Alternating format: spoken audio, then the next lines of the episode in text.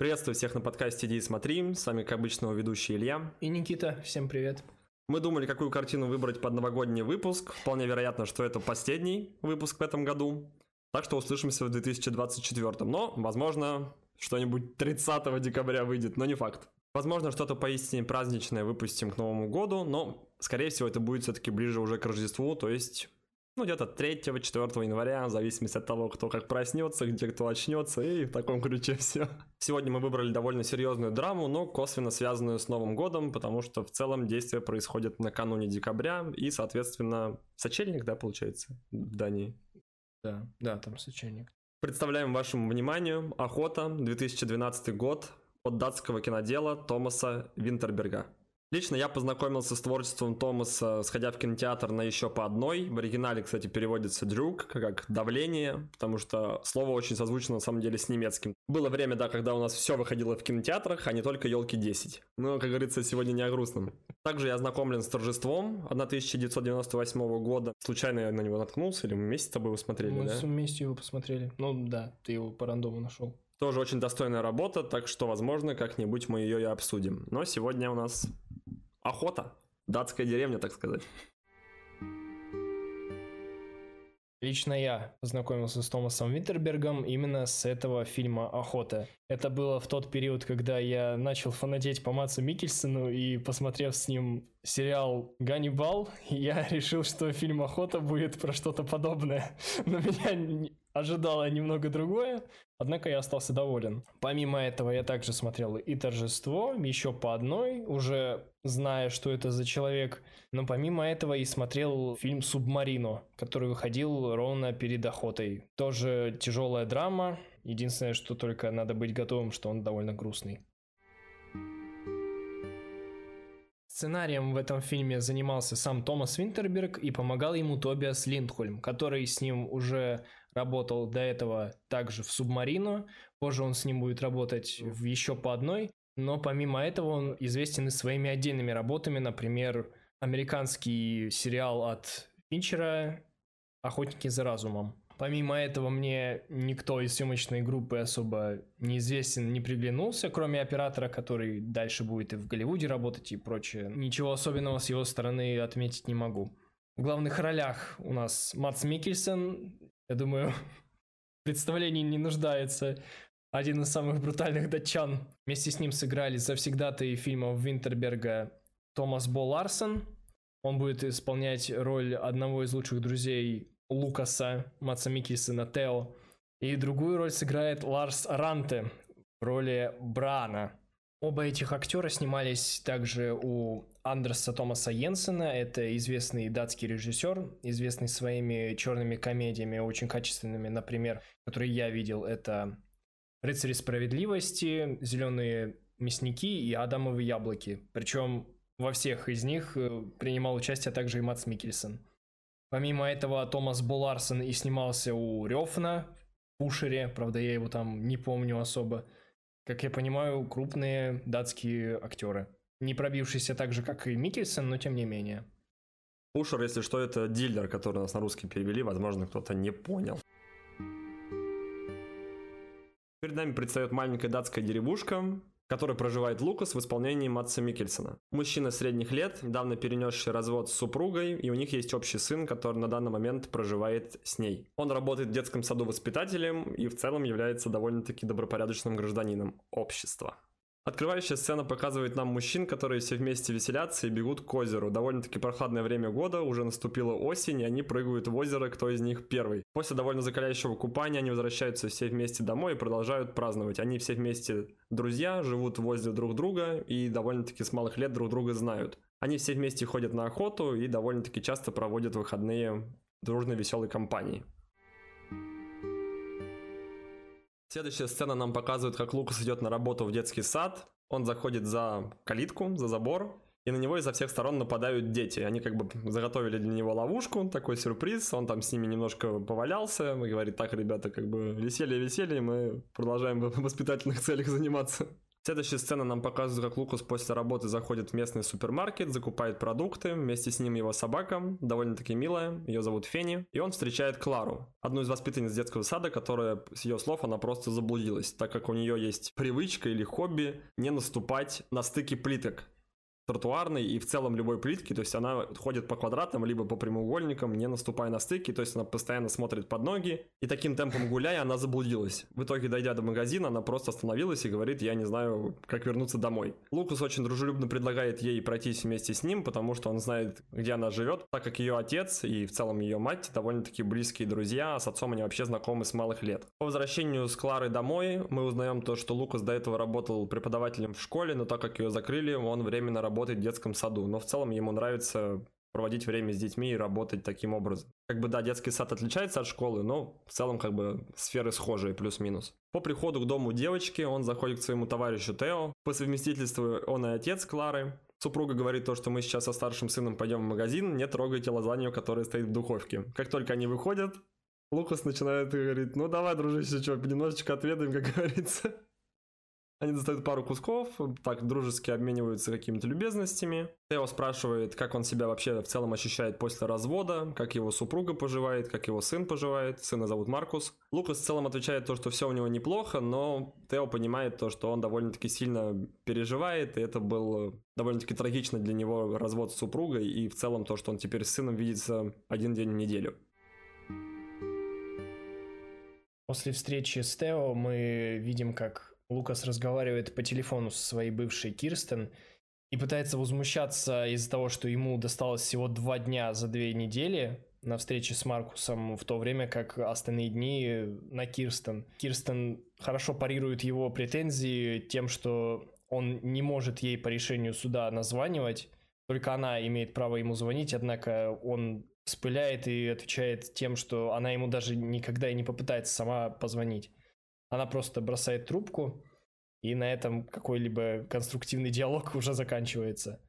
Наступает следующий день. Лукас проходит мимо дома Тео и видит Клару, которая ждет, пока родители выйдут, но из окон хорошо слышно, как Тео и его жена Агнес ругаются. Агнес жалуется то, что на ней висит весь дом. Тео никак ей с этим не помогает. Тео ругается на то, что он работает и некогда ему этим заниматься. Ну, такие бытовые проблемы, в общем. Лукас э, более-менее развеянно спрашивает Клару о том, что опять родители ругаются, не хочет ли она, чтобы он ее проводил до садика, а родители пусть потом разберутся, придут в себя. Он позвонил им по телефону и сообщил о том, что он отведет Клару в садик и попросил их не так шуметь, потому что их на всю улицу слышно из дома. В садике Клара готовит валентинку своего рода Лукасу. Сердечко. Она запечатывает это в конверт и подписывает, что это от Клары. Далее еще показывается сцена, когда Лукас играет э, с ребятами, и они его, мол, убивают, он якобы умирает, и они пытаются его как-то пробудить, а Клара просто подходит и целует его в губы.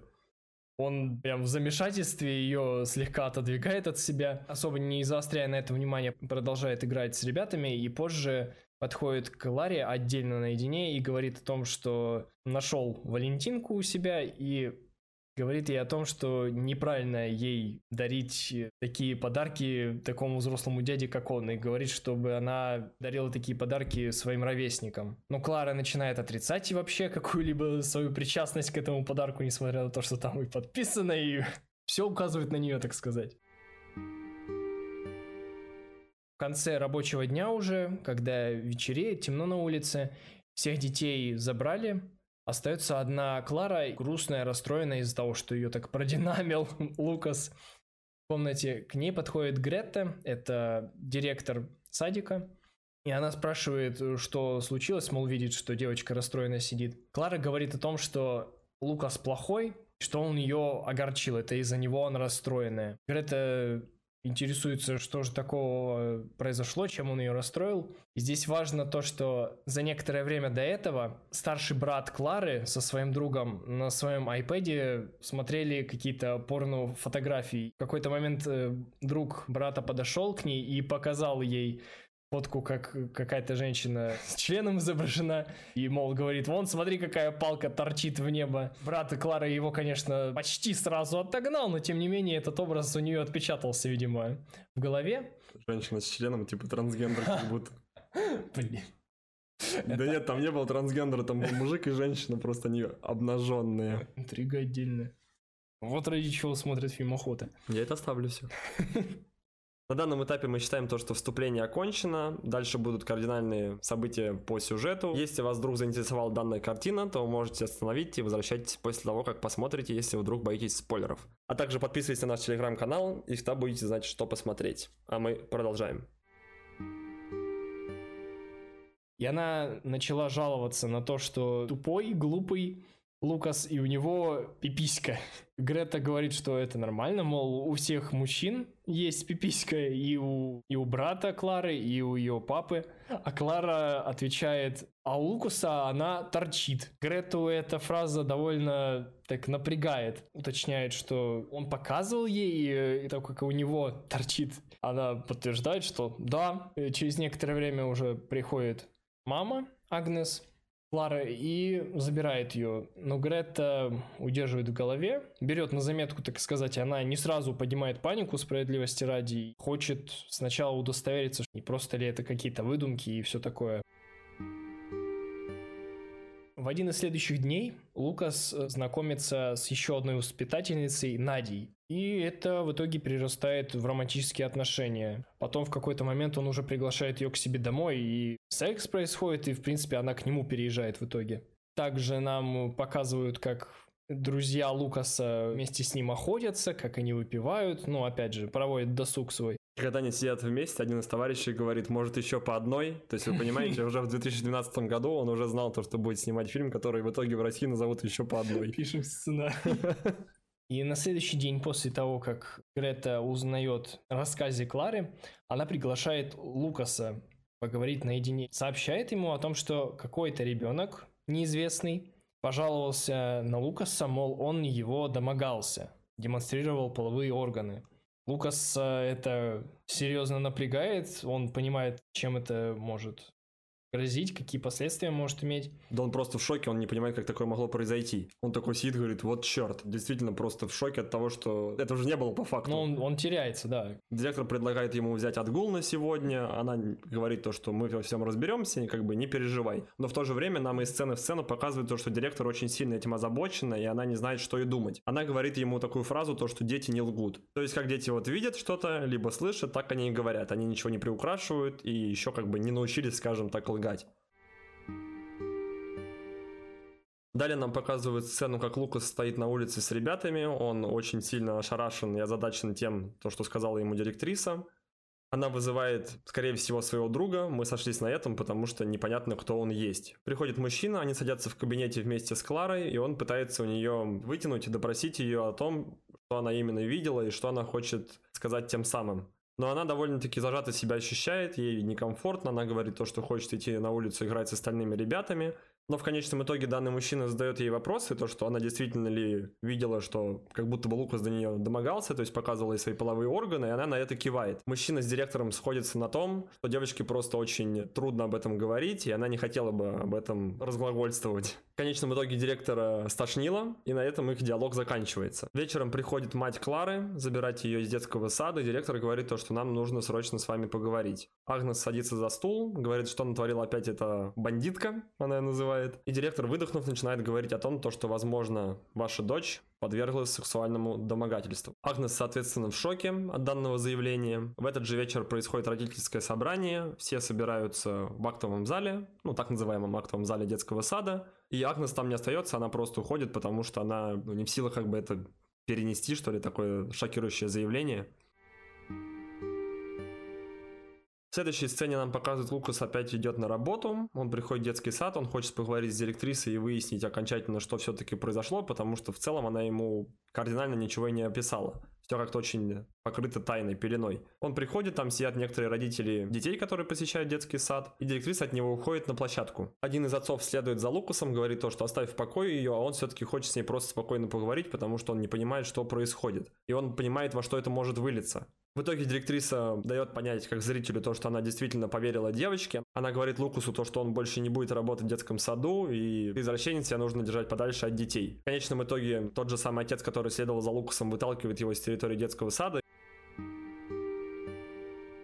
Далее Лукас идет к отцу Клары, к Тео, к своему близкому товарищу, который упоминал ранее то, что он его самый близкий и самый лучший друг, потому что они с малых лет вместе, и вот до сей поры. Он хочет с ним спокойно поговорить, он его впускает в дом, предлагает лимонад. И Лукас начинает говорить с того, то, что ты же мне доверяешь, то, что такого не было. Я не мог такого совершить, я очень люблю детей, но как бы никаких у меня склонностей к сексуальному там насилию, да, либо просто к домогательству никогда не было. Но Тео, в свою очередь, в очень сильном замешательстве, он вроде бы и верит своему близкому другу, но в то же время говорит то, что да, моя дочь никогда никому не врала. И откуда у нее могут быть такие мысли, если она действительно такого не видела? Спор на повышенных тонах, приходит супруга, говорит то, что что здесь делает Лукас в нашем доме, сидит на нашем диване, убирайся из нашего дома, либо же пожалеешь. В итоге они немножко потолкавшись, он его выставляет за дверь, и Лукас уходит. Нас ненадолго задерживают в доме Тео, и нам показывают разговор Агнес с Кларой. И Клара говорит матери о том, что она сама не знает, что она говорила, все это неправда.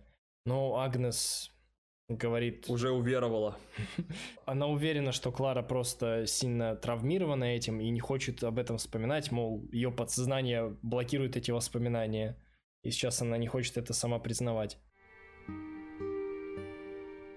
Лукасу звонит его сын Маркус и в слезах рассказывает о том, что ему запретили с ним хоть как-либо общаться. Ему сообщила Кирстен, о том, что его обвинили в домогательствах к ребенку. Все против него настроены. Лукас начинает вызванивать Кирстен, начинает кричать на нее за то, что она отбирает у него сына. День заканчивается ссорами почти что со всеми знакомыми и друзьями. Через некоторое время Надя под давлением других воспитателей уже начинает сомневаться в том, что Лукас такой добропорядочный, и в какой-то момент она у него напрямую спрашивает, действительно, не домогался ли он до Клары. Этот вопрос от Нади очень глубоко прям ранит. В злом состоянии ее просто выгоняет из дома.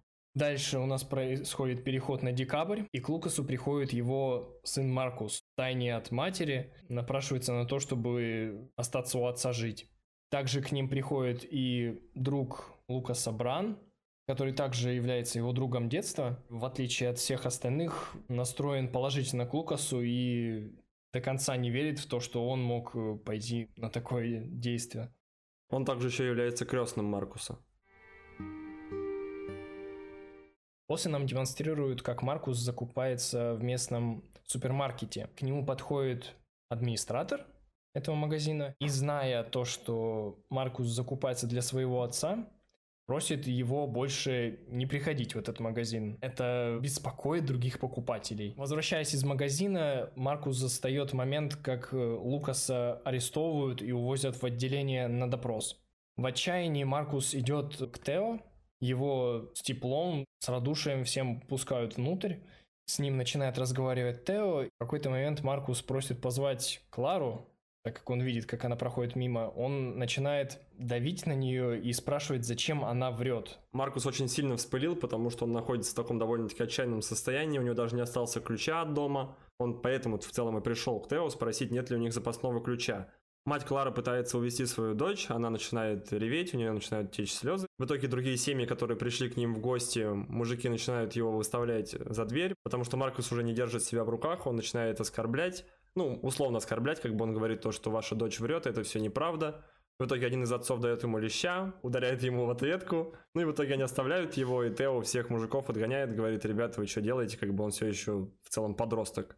Далее Маркус приходит в дом своего крестного, он знакомит со всей его семьей, потому что они довольно-таки давно не виделись. Он рассказывает Маркусу то, что его отца ждет суд, и, возможно, два исхода. Либо же судья за недостатком улик закончит дело и закроет его, либо же, возможно, его посадят буквально на реальный срок. Также он рассказывает Маркусу то, что многие дети в школе описывают некий подвал, они описывают, какого цвета там обои, как там выглядит диван, который находится у Лукаса дома. И он говорит то, что недавно была полиция с обыском в его доме. И крестный задает вопрос Маркусу, и что ты думаешь, они там нашли?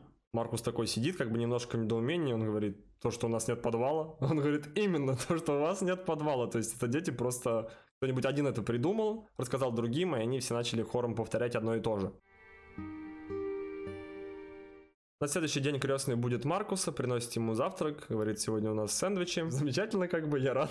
И также он сообщает ему радостную весть, то, что отца отпустили, и он уже сейчас на такси едет к нам. Маркус очень сильно рад данному течению обстоятельств, он выбегает на улицу, встречает своего отца. Крестный кричит, давайте заходите, на улице не так уж и жарко. Следующая сцена нам показывает, как отец с сыном возвращаются домой, готовят ужин, и им внезапно залетает камень в окно очень крупного размера. Они очень сильно этим обеспокоены, они садятся поближе к полу, но больше ничего не случается в целом. Лукас аккуратно выходит на улицу и видит мешок. Даже не мешок, сверток ближе. Он подходит, раскрывает его, а это труп их собаки. Выбегает сын, говорит, покажи мне, что там. Отец пытается как бы его увести, скрыть это с его глаз, но в итоге он выбивается, Маркус. Он начинает кричать то, что выходи, давай, я убью тебя. Ну, то есть он кричит как бы в темноту, потому что он по факту никого не видит. Далее нам показывают сцену, как на заднем дворе их дома под проливным дождем Лукас роет могилу для его собаки. Выходит крестный, говорит то, что Лукас, успокойся, на улицу ужасная погода, заходи в дом, а то ты можешь заболеть. Лукас это практически не замечает, говорит, отстань от меня, оставь меня в покое, я буду дальше заниматься своим делом.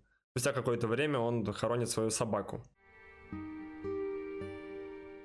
Далее следует одна из, так сказать, очень запоминающихся сцен. Для меня она была прям пиком всего конфликта с обществом от Лукаса. Он приходит тот самый супермаркет, уже сам. Просто судя по тому, это у них единственный, наверное, магазин продуктов вообще в их деревне. Потому что больше нам никаких магазинов, по крайней мере, с продуктами не показано в кадре. И все как будто бы население ходит именно в него. А если не ходить в него, то нужно, получается, ездить в какой-то, наверное, соседний... Там в город, скорее всего. Ну да, там же... либо ехать в большой город, соответственно. Так вот, Лукас подходит к мясному отделу и просит завернуть ему отбивных. Но мясник э, с полным равнодушием отвечает ему, мол, у них нет отбивных. Хотя Лукас указывает и явно показывает на то, что отбивные присутствуют, и он просит ему завернуть парочку. Мясник все-таки настаивает на том, что отбивных нет, и в какой-то момент просто говорит Лукасу уходить. Он имеет право ходить в магазин, покупать продукты так же, как и все.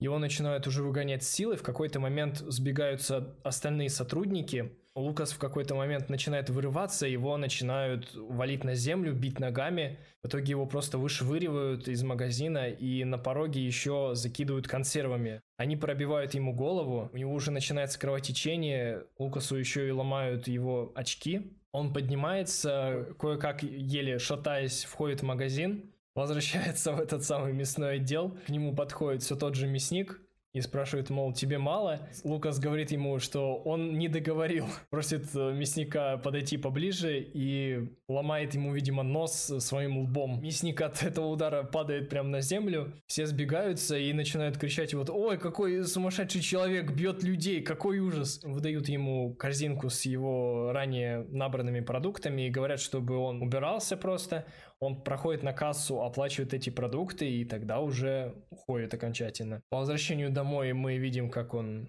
залечивает свои раны, никому больше не обращаясь, просто своими средствами. Выпивает, снимает очки, они больше не пригодны для ношения, и отправляется в церковь. В церкви находится весь этот городок, все друзья, все знакомые Лукаса. Ну, рождественская служба, да, туда, походу, стекаются каждый. Он усаживается на одну скамейку. До этого там сидела какая-то пожилая женщина, но увидев, что Лукас садится к ней, поторапливаясь, э, покидает эту скамью. Лукас начинает слушать службу священника. После его молитвы выходят петь воспитанники детского сада, где ранее работал Лукас. Там и эта самая Клара, и все остальные дети, которые, я так подозреваю, и доносили на Лукаса тоже. Которые придумали про подвал и прочее. И вот эти дети начинают петь песню про Рождество, про Иисуса, про все прощения. Лукас начинает слушать эту песню, подпевает им, в какой-то момент уже переходит на крик, с криками срывается, бьет э, следующую скамью ногой и просто подрывается с места и подходит Тео, начинает ему криками доносить то, что он не делал ничего с его дочерью, что он, в принципе, рассержен на Тео, он просит просто поговорить с ним, просто взглянуть на него хотя бы без э, капли презрения. Несколько раз бьет Тео по голове, у него начинает идти кровь, но Тео настолько в замешательстве, он никак не отвечает, он ни, ни слова не пророняет и никак не реагирует на удары. Он просто остается в оцепенении. Лукас в итоге уходит из церкви. Он еще говорит, посмотри в мои глаза, там ничего не осталось. То есть в целом он разрушил его жизнь, точнее не как бы не сам он, а в целом все общество и в частности его дочь. После нам показывают сочельник, много гостей в доме у Тео, очередной праздник. Тео, полностью раздосадованный сложившейся ситуацией, идет э, в спальню к Кларе, и стоя в проходе, Клара, заметив его, думает, что это Лукас. Называет его Лукасом и говорит, что просит прощения у него за все это. Она не хотела, чтобы все так получилось. Тео проходит дальше к ней к кровати, садится и говорит, ну что, это не Лукас, это я, твой папа. И Клара рассказывает уже Тео о том, что она не понимала, что она говорит, она говорила неправду, все было не так, как она рассказывала, и она не хотела, чтобы на Лукаса все так сердились. Тео начинает плакать, после разговора с Кларой приходит на кухню, отрезает несколько ломтиков мяса, запеченного и берет с собой бутылку алкоголя. Агнес видит, что он берет все приготовления и говорит ему, мол, куда он собрался, неужели к Лукасу и говорит, что она его не отпустит к нему, а Тео со всей серьезностью намекает ей, чтобы она ушла с его пути и в итоге направляется к Лукасу. Лукас, сочельник, предрождественский период, находится у себя дома, просто спит. У него там никаких украшений, просто сплошная тьма. Но Тео проходит к нему в дом, воспользовавшись как раз тем ключом, который у него был все-таки. Будет Лукаса, и они начинают разговаривать с ним. Вспоминают свое детство, как они познакомились, как проводили друг с другом столько времени. И в итоге, ну, совершается все на той ноте, что они помирились, прощают друг друга. Нам демонстрируют краткую сцену того, как все дружно танцуют вокруг елки, на Рождество. И далее нам показывают сцену спустя год. Вновь собираются все друзья Лукаса в поместье, которое досталось Брану от его родителей. Именно здесь они собираются перед охотой. И вместе с Лукасом приезжает Маркус, которому исполнилось 18 лет, и он имеет право получить охотничью лицензию. Собственно, он ее уже получил. Все его поздравляют и вручают подарок от Лукаса. Это охотничье ружье, которое передавалось из поколения в поколение в семье Лукаса. Теперь это ответственность, это оружие передается Маркусу. Реликвия семейная. Далее нам показывают сцену, как Лукас, ну, скорее всего, со всеми вместе, но нам показывают то, что он один. Нам показывают оленя вдалеке, он идет с ружьем. И в какой-то момент раздается выстрел, который попадает в дерево буквально, ну, может быть, в метре от самого Лукаса. Он быстро пригинается, смотрит в ту сторону, откуда доносился выстрел, и нам показывают такую сцену, то, что он буквально смотрит на блики солнца, и он ослепляет его, и он видит только силуэт человека, но он не видит именно стрелявшего.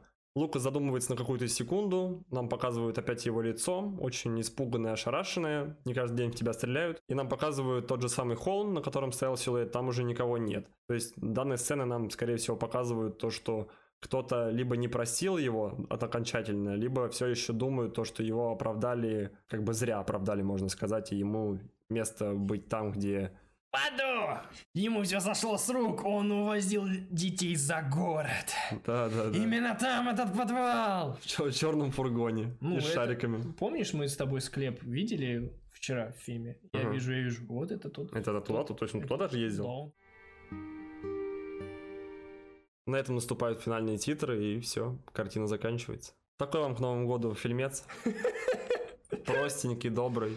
Вот можете посмотреть один дома, а потом его. Знаете, один к одному. Вот такую картину мы выбрали к Новому году. Да, не сказать, что она супер радужная. Это не один дома, это не такси. Это довольно-таки серьезная, очень продуманная драма с очень хорошим сюжетом, с хорошо прописанными персонажами и с красиво поставленными сценами с точки зрения их повествования и то, что они несут в себе. В целом операторская работа здесь довольно-таки простая, здесь нет каких-то очень красивых либо замысловатых планов. То, что нужно было от оператора, то он и сделал, ни больше, ни меньше. Работа демонстрирует нам то, что к чему может привести какая-то одна маленькая ложь, учитывая тем более их маленький населенный пункт, где просто все друг друга знают, срабатывает эффект сарафанного радио, тем более это говорит ребенок, которому ну, около 5-6 лет, потому что она еще не в школе.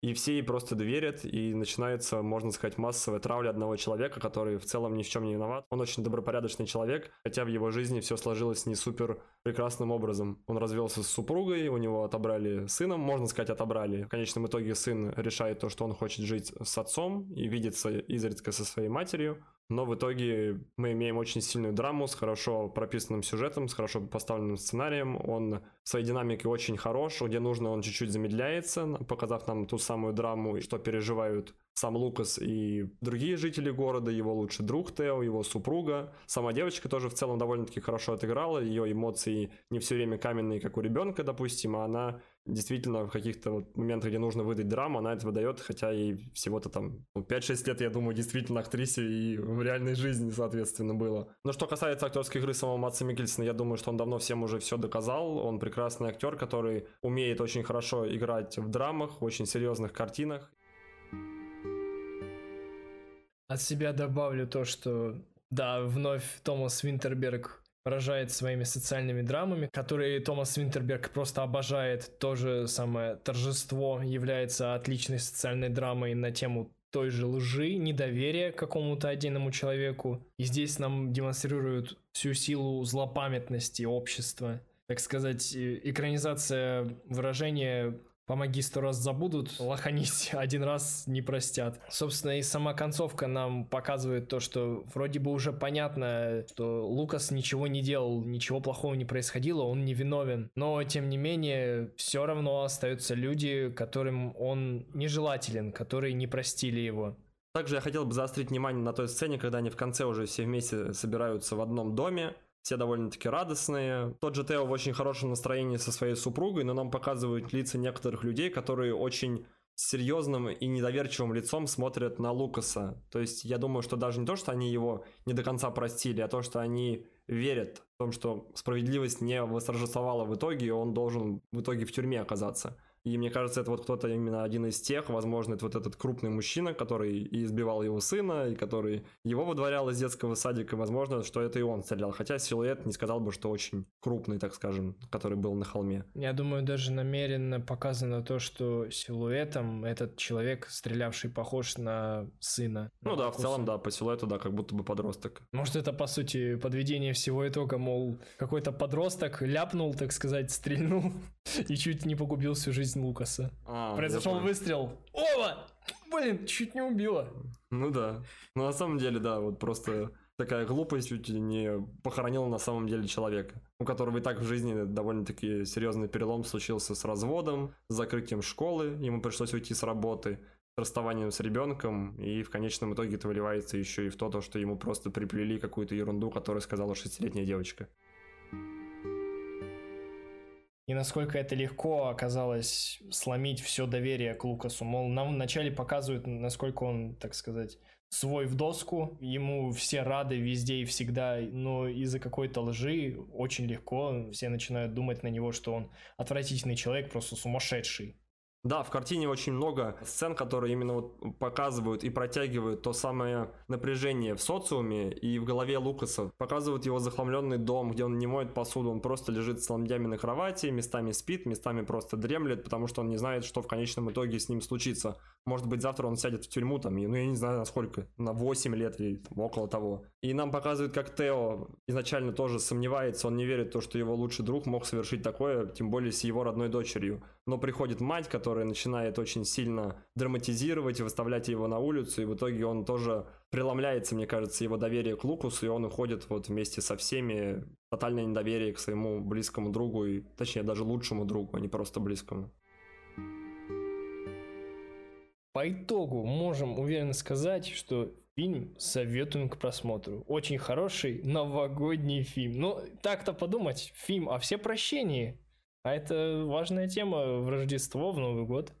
Учитесь более критично подходить ко всяким сплетням и другим рассказам о людях. Лучше судить на личном знакомстве о ком-то. Картина прекрасно нам показывает то, что раннее умозаключение и выводы, которые вы делаете со слов тем более пятилетнего ребенка, могут привести к очень трагичным и необратимым последствиям. Но в конечном итоге у нашего героя все сложилось как не стать лучше. Но в целом нам дают понять то, что ничто не забыт, никто не забыто. До конца его жизни придется ходить с этой ношей. Если же этот выпуск будет последний в этом году, то поздравляем вас с наступившим, с наступающим Новым годом. Год был, тоже не сказать, супер прекрасным и замечательным. Надеюсь, что у вас что-то хорошее случилось в этом году, и у вас грандиозные планы на будущее. Так что не отчаивайтесь, идите к своим целям. Ну, а мы продолжим вас радовать, надеемся, нашими выпусками.